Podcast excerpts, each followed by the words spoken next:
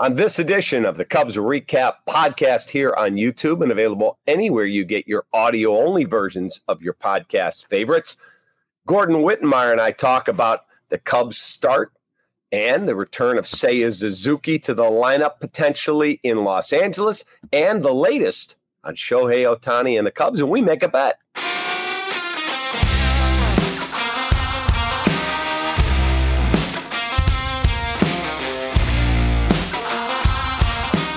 Welcome into our Cubs Recap Podcast, a presentation of our recap channel here on YouTube and available audio only wherever you get your podcast with my partner Gordon Wittenmyer at GW Cub. I'm David Kaplan at the Kapman on Twitter.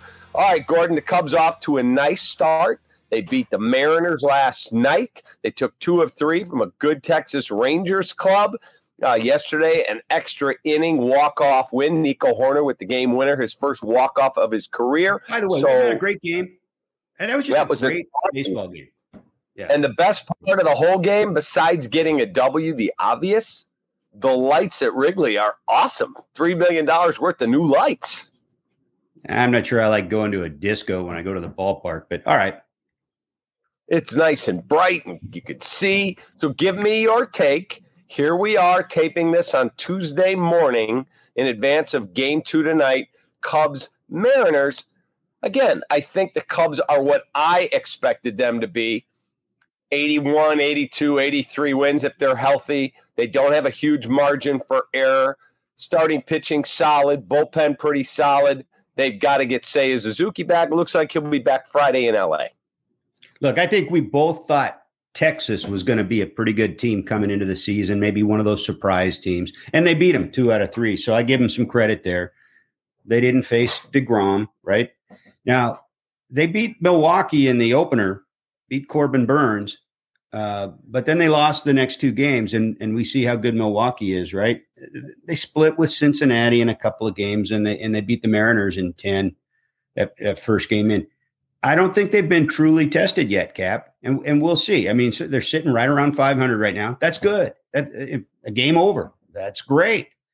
They've got 10 out of 13 starting Friday against the Dodgers and the Padres. We'll know a lot more at the end of that two week stretch, um, and and maybe they'll hang in there. If they hang in there and they're right around within a game or two of 500, um, you know, I'll start giving them some some serious credit uh, for what they're doing.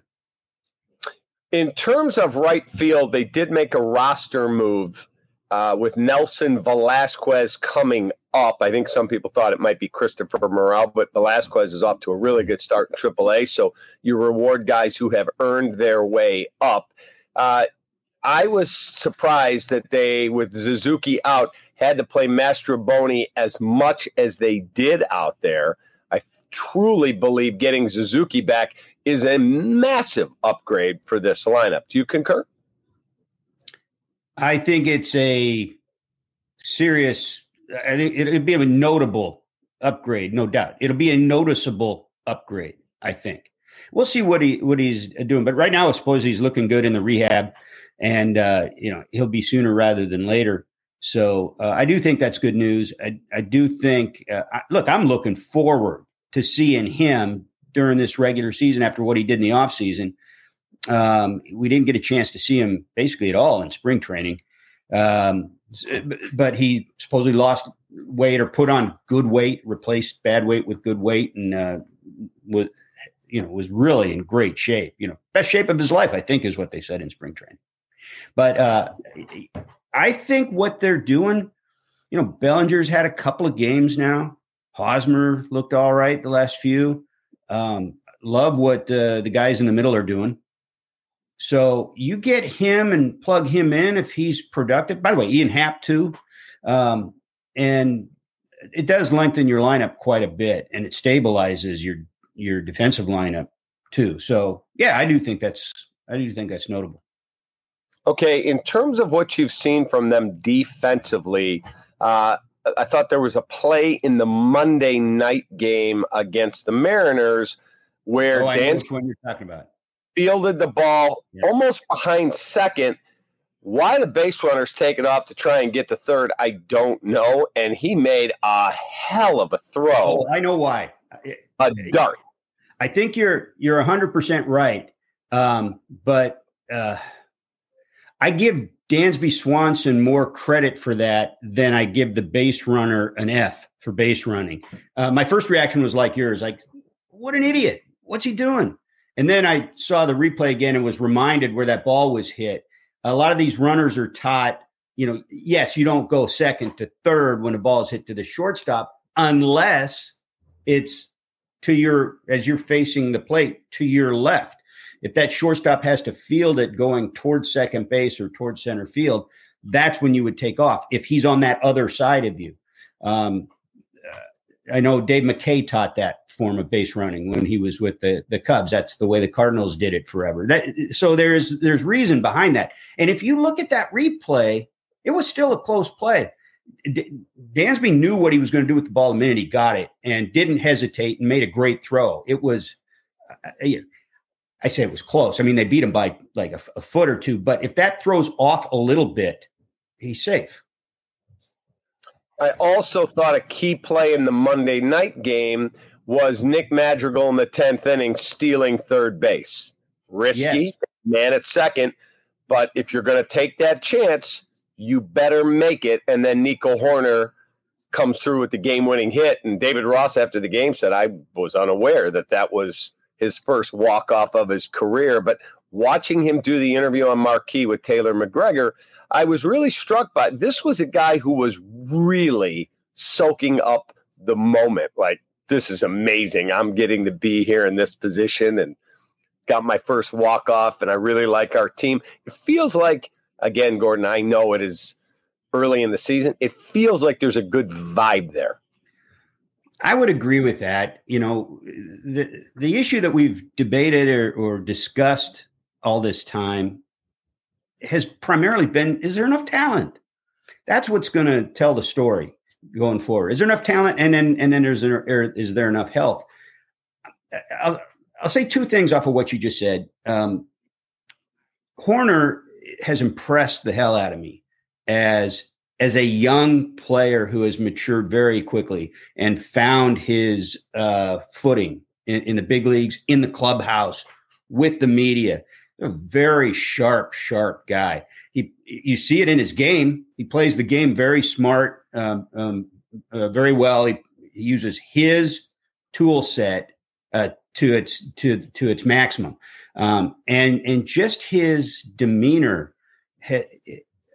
I noticed it last year, and then I and then I noticed actually I noticed it at spring training last year, and then saw it develop through the season, and then like another step forward um, this year. So I'm really impressed with him. I love this is where I'll give the plaudits, right? Dansby Swanson has been so far better than I thought. And I thought he'd be good in the field. I thought he'd be really good in the field. Obviously, he's been better than I thought. Nico Hoerner has been, you know, as as advertised and then some when it comes to this this demeanor and this maturity. That's a great place to start for this team. So I'll give him, you know, I'll go down the line with you and, and give um, individual, um, uh, you know, thoughts on this. The, the other thing is you talk about the Madrigal steal, and we saw we saw that Dansby play. This is how they're going to have to win. I mean, that was a two to one game in the ninth. A home run ties it. They got to go to the tenth. Bases loaded with what? One out Correct. Or maybe no outs. One or anyway, less than two outs, and they get out of it. And then Madrigal has the steal. Now he's playing with house money because they held him scoreless in the top half. But this is how they're going to have to win. And the fact that they're being more aggressive on the bases and, and, and doing those smaller things 90 feet at a time, um, it so far it it it suggests that they're getting the most out of what they have and and uh, and it's working so far. So, in looking at this team, I want to talk about Drew Smyly for a minute. His first start was not good, and I thought Rossy stayed with him too long, allowed a big three-run home run to, to the Reds, broke open the game. Cubs lose. I thought last night his depth on his curveball was the key to him being so good. I mean, as flat as I thought it was, uh, against Cincinnati last night. It had some really deep bite to it. If he's good, along with Stroman and along with Justin Steele, that gives you three guys you can count on. Now you got to get Jameson Taillon going. And or Wesneski. Look, you can afford a guy that's going to have a clunker every other time if the rest of your guys are performing, or if the rest of your guys, if two guys are getting two out of three starts that are good, and other guys, and then two guys are performing pretty consistently. You can afford that for this reason, right? Look who's in the wings. And and look whose rehab continues to move forward at a pretty good pace, and that's Kyle Hendricks.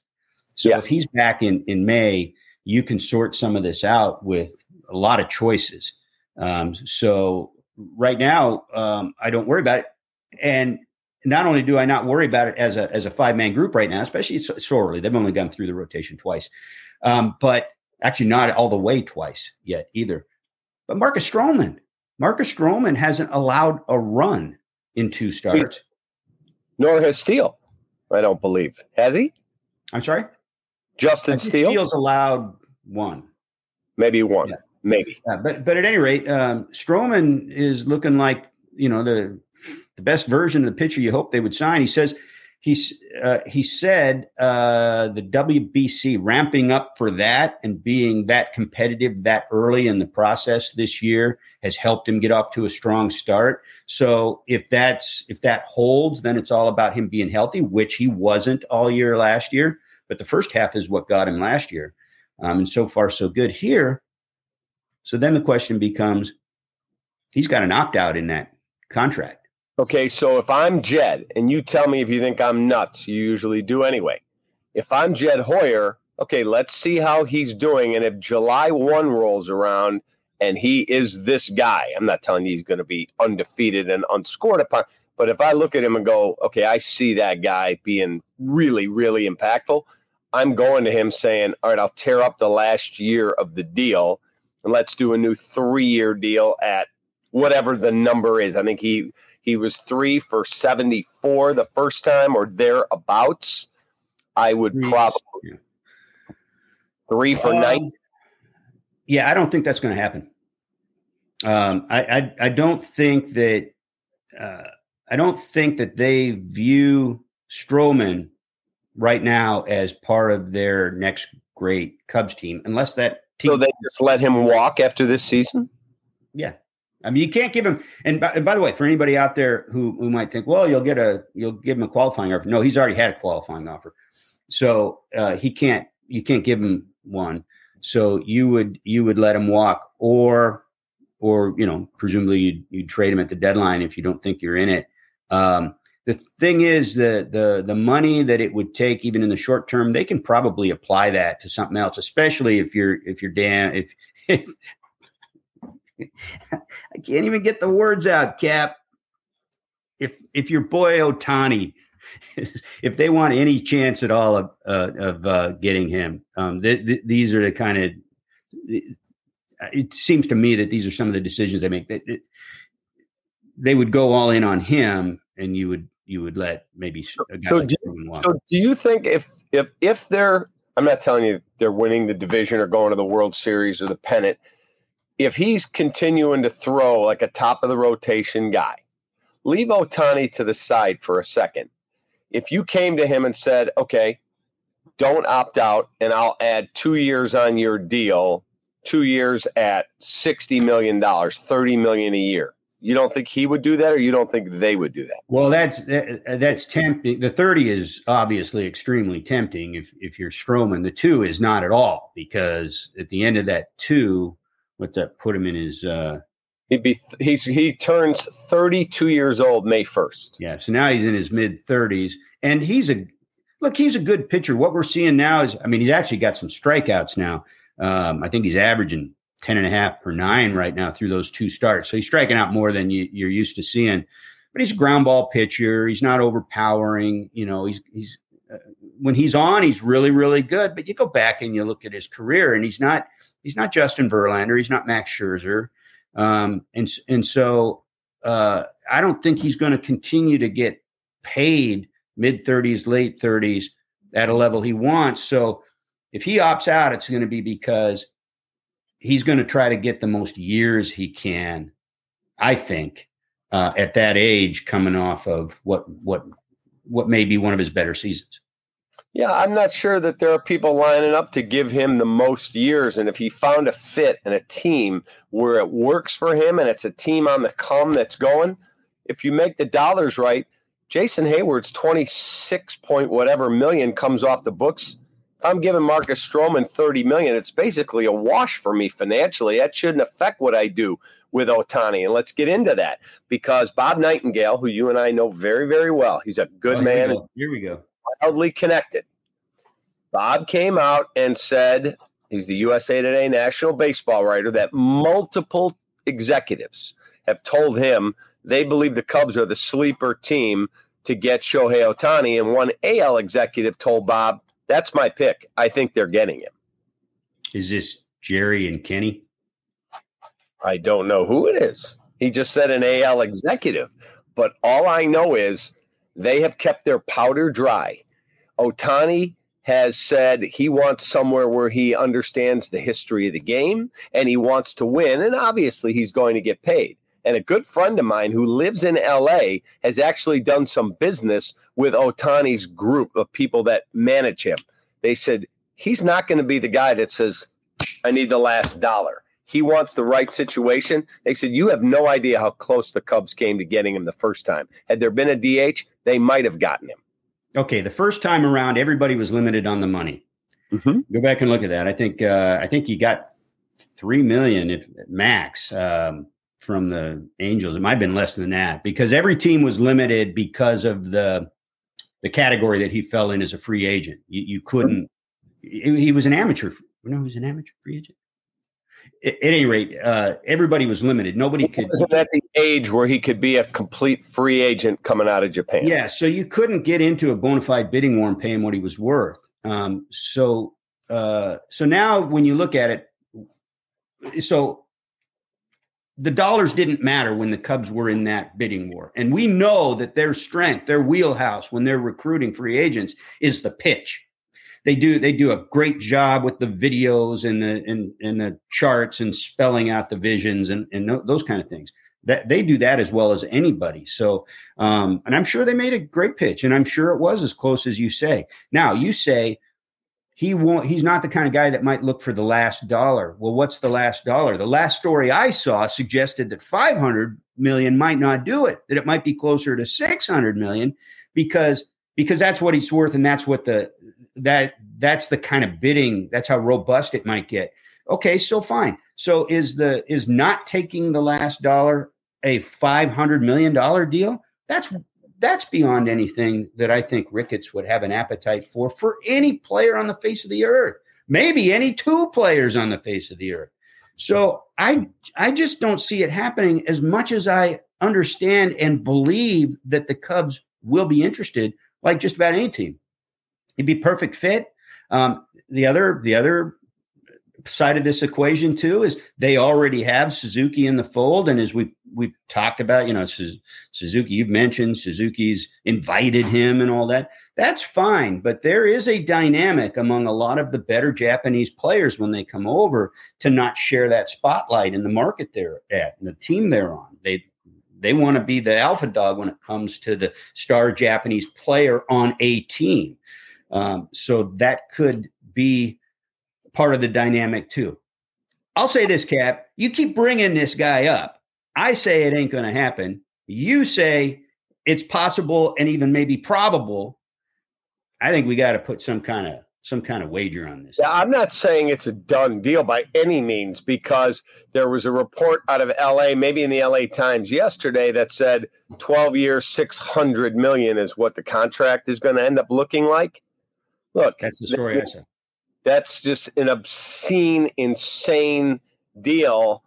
But if this guy's at 10 and 500, I was told by someone in the marketing business who handles sports deals, said he believed you could automatically count on $250 million coming back your way in international impact of jersey sales and uh, sponsorship deals which means you're getting it half price. Well, that's assuming that a sponsorship deal abroad doesn't displace a domestic deal. I mean, you know what I'm saying? Like, like where you know, are, are you adding another billboard or are you replacing one? You know, is essentially what we're talking about. So that's part of it, and and merchandising for sure. Yeah, okay. I tell you what, Kap. If if this happens, the, the first podcast we do after this, the second one, because first podcast we do be an emergency podcast, right? Right. If this happens, the second podcast we do after it happens, I'll spend the entire effing podcast saying nothing but positive things about the Cubs brass, ownership. I, will come up with everything I can think of that's a nice thing to say about the Cubs. I won't rip them for anything for an entire effing podcast. How about this? If it happens, I will write a manifesto you have to read about Cubs management and about the Cubs organization. Okay. And if it doesn't happen, you've got okay, you've at least you've at least got to wear a Cardinals hat for for two episodes. I will wear a Cardinals jersey and hat for now, You can't have it. You can't say Contreras on it. And it can't be his number. Why not? It'll say that nope, stupid nope, bird on the nope, bat thing. Nope, nope, nope. You pick the Cardinal jersey, I'll wear it. Yadi. Oh God, can't stand that guy. Uh, okay, deal. All right. Game on. Uh, all right, Cubs will go to L.A. and then I believe to San Diego. They've got some tough, tough games coming up. Your thoughts as they head out west? Well, we're going to see the first test, right? And the and the Dodgers aren't what they were maybe the last couple of years, but instead of being a 111 win team, maybe they'll be a 100 win team this year. But I think that's the first test. I tell you what, watch watch the games, listen to the games uh, when they're out in LA. But I'm, I'm I, look, I'm already going to say nice things about the Cubs, right? If you can get a ticket at, at a decent price, go when they come back in town because they got a homestand that's got seven straight games against the, the Dodgers and the Padres later this month. That right there is going to tell you it's going to be the first real message signal that tells you something about this team this year. It you know it's not going to tell the whole story of the season, but it'll give you the first real indication. It'll be a benchmark of where are they at the end of that two series with with both of those clubs. All right, Gordon, have a great rest of your day. Cubs and Mariners, and then Cubs off to LA. So we'll have another podcast drop next week, and they hope that Seiya will be back on Friday night in Los Angeles. Have a great day, man. All right, you too. All right, for Gordon Wittenmyer, for our great team here at the recap, I'm David Kaplan. Have a wonderful rest of your day. We appreciate you greatly. Please hit that subscribe button. Please hit that like button. The algorithms love it. Have a great rest of your day. Fly the W, everybody. Or now, as they do at Wrigley, light up the W. Take that.